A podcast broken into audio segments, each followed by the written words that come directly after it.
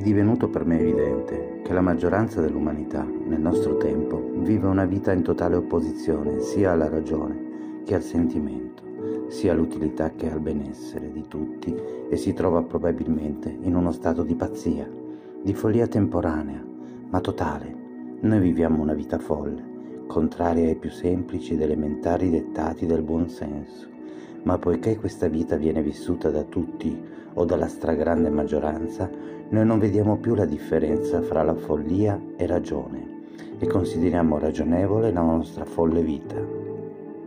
La liberazione della gente dalla sua umiliazione, schiavitù ed ignoranza avverrà non attraverso rivoluzioni o congressi della pace, ma attraverso un semplice fatto, quando ogni uomo che sarà invitato a partecipare alla violenza contro i suoi fratelli e contro se stesso, rendendosi conto del suo vero io spirituale, con stupore si chiederà, ma perché devo fare questo?